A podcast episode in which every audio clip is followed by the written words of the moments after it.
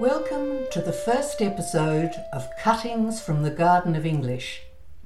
Who planted the garden? I've always been curious about many aspects of the English language, and I'd love to make you curious too, more especially if you don't think of yourself as any sort of word nerd. I want to share my delight and awaken yours. It's fun to be something of a word detective, a word archaeologist, to discover the path a word has taken, and above all, be entertained by the very human story it reveals. Nowadays, we are forever Googling for information that might help us navigate our daily lives, broaden our experience. Information about world politics, prominent people, art and culture, our health. So, doesn't it seem negligent if we don't inquire more deeply, too, into arguably our most important tool, the language we use? Doesn't it seem a little odd if we aren't curious about its origins, the way in which it continues to expand, the way human nature, with all its quirks and oddities, has shaped it? I hope to be taking you on a few short tours through a rambling garden of wordly delights to offer you a few cuttings. The Garden of English is colourful, living and growing, bursting with energy, at times seemingly out of control as it sends off shoots in all directions. Think slang, COVID word creations, social media speak. In some sections are useful plants, in others more ornamental ones. Think the and on as against syzygy and tintinnabulation. In some parts we have an elegant formal arrangement. Think alma mater, respectfully yours. In others, a cosy, cottagey profusion of flowers. Think mum, collywobbles in yet others a little untamed wilderness. Think how it's okay to say, aren't I? But not, I aren't. A curve in a path leads to an almost hidden area of beauty and wonder. Think serendipity and mellifluous. A strange looking creeper is swarming over the wall. Think text speak. A hothouse nurtures exotics. Think halcyon and talisman and petrichor. The odd moss covered statue reminds us of some ancient mythological figure. Think Junoesque and echo and iridescent. Weeds constantly threaten to invade. Diligent gardeners indignantly root out some, and laughingly or grudgingly learn to live with others. Think, gasp, of using a plural verb with a singular subject, or a split infinitive, or ending a sentence with a preposition, or saying different than rather than different from. I've called this episode Who Planted the Garden? A pretty basic question to ask before we take some cuttings. Why, quite simply, is our language called English? Well, sure, it is the language spoken in England. But why is that country called England? At the time of the Roman occupation, nearly 2,000 years ago, the Romans called those parts we now know as England and Wales Britannia. They never managed to subjugate much of Scotland, and called the inhabitants Britanni, hence our words Britain and Britons and Britanni is likely a Latinized version of the local Celtic word Prytani, meaning painted people, in reference to their elaborate body tattoos in a blue plant based dye called woad, W O A D. Mel Gibson's film Braveheart has the face of the Scottish hero William Wallace painted with woad, a most unlikely historical event although a powerful emotive symbol of Scottish antipathy to the English. Further back, before the label Britannia, Albion was the recorded name for the island in Greek writing. It too is thought to have come from a Celtic word.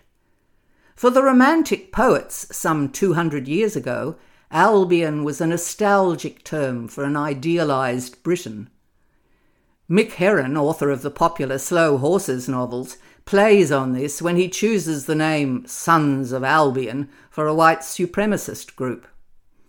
On the other hand, perfidious Albion, meaning treacherous, has been a label for Britain applied by its various European enemies for many centuries, by Ireland last century, and as recently as Brexit. I said that Britannia likely comes from a Celtic word. The same spelling, C E L T I C, and the same origin are in the differently pronounced Scottish football club Celtic. The word Celt comes from a Greek word for barbarians, Keltoi, and was the name given to them in Europe by the Greeks, regarding themselves as the centre of the civilized world. These tribes roamed Europe and at least as far east as Turkey for several centuries BC before settling in Britain, bringing their languages with them. Julius Caesar mentions a tribe of fierce warriors called the Celtae, but they were only one of many tribes we didn't call Celts, at first pronounced Celts, until the 17th century. Homo sapiens has been detected 40,000 years ago in Britain, but for much of this prehistoric period, successive ice ages made the land uninhabitable. The current theory is 12,000 years of continuous occupation after the ice. And as Britain was joined to Europe till about 4500 BC, the early groups of settlers would simply have walked there. We know very little about most of them. The Celts, or Britons as they became at the end of their journey, arrived some 700 years before the Romans. You might well be wondering when English is going to figure in this account. Bear with me just a little longer. The history of many languages is by and large the history of conquest. The French language, for example, is an offshoot of Latin, established in the Roman province of Gallia, called Gaul in English, in the area of modern France and its neighbours when those areas were conquered by the Romans some 2,000 years ago in the expansion of their empire westward. The local language in Gallia became a Gallo Roman mix over a century or two of colonisation, and this was the basis of French. The word Gaul will be familiar to those of us who have ever been Asterix the Gaul comic book fans, and Gallia is echoed in our expression today for that quintessential French gesture that we call a Gallic shrug, suggesting, whatever it is, it's not my problem. So the French language was created by Roman conquest. And conquest is there too in the establishment of English in Britain. The Romans occupied Britain for about 350 years at the beginning of the Common Era and you might well have assumed that English is perhaps a Latin based language. I think I did when I was in high school, glimpsing all sorts of English words as we inched through the Latin text of Caesar's Gallic Wars, Book 5. But English is not rooted in Latin, even though well over half our words are of Latin origin, often arriving later via French. Those invading Romans 2,000 years ago left only a little immediate influence on the local language. Such influence as there was on English from Latin came more from their earlier dealings, mainly in war and trade, with various Germanic tribes in Europe who had already absorbed Latin and Celtic by the time they came to Britain. We'll get to their exploits. Words such as street, mile, cheap, wine, flask, kettle, cup, cheese, pepper, butter, copper, dragon, angel, church, Saturday. But later Christian missionaries to Britain in the 6th and 7th centuries were the main influence of Latin, bringing many more words from their church Latin. Sabbath, priest, and words associated with literature and learning, school, history, master, verse, cancer, fennel, cucumber. The Celtic influence on English is also very small, mainly in elements of place names, although modern linguists have suggested that certain grammatical structures, such as the present continuous tense, as in I am reading, and the meaningless do in sentences such as do you like it, are Celtic constructions, still to be found in Welsh today, but in no continental languages. After the Romans departed from Britain in the 400s to attend to their failing empire at home, opportunistic invaders we called Angles, closer to Engla in their own language, came from what is now northern Germany and Denmark. Speaking Anglish, they called the new land they settled, logically enough, England. The English of the new settlers with a little Latin and Celtic already absorbed when they were in Europe, gradually superseded the local Celtic languages, or forced them to retreat mainly to the far north and west and southwest. Other tribes, Saxons and Jutes, from similar homelands in Europe also came. These are the peoples we call Anglo Saxons, and their language in their new territory came to be called Old English. The languages of these tribes were very similar. We classify them as Germanic languages. Thus, the root of our language is Germanic.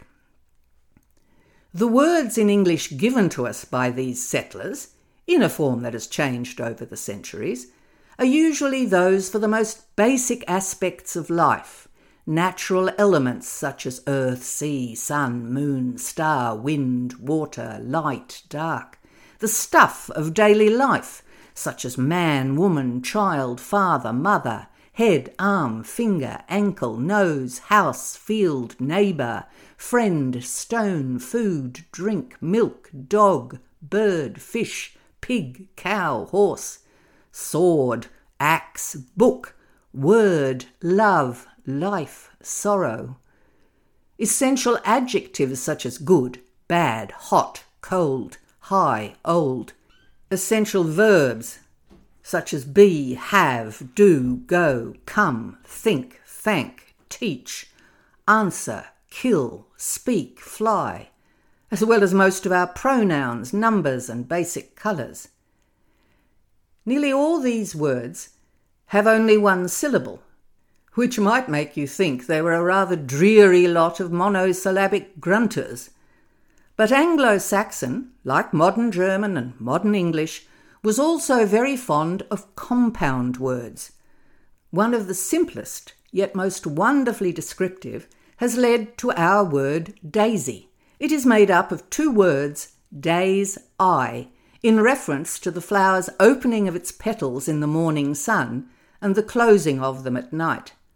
Some others have survived, such as werewolf, bloodshed, doomsday, grasshopper, bridegroom, rainbow. In their poetry, the best known work being the epic tale of the hero Beowulf and his battle with the monster Grendel, they used many evocative metaphorical compounds such as bone house for body, whale road for the sea, seahorse and wave floater for a ship, battle sweat for blood, battle gleam for a sword, heaven's candle for the sun.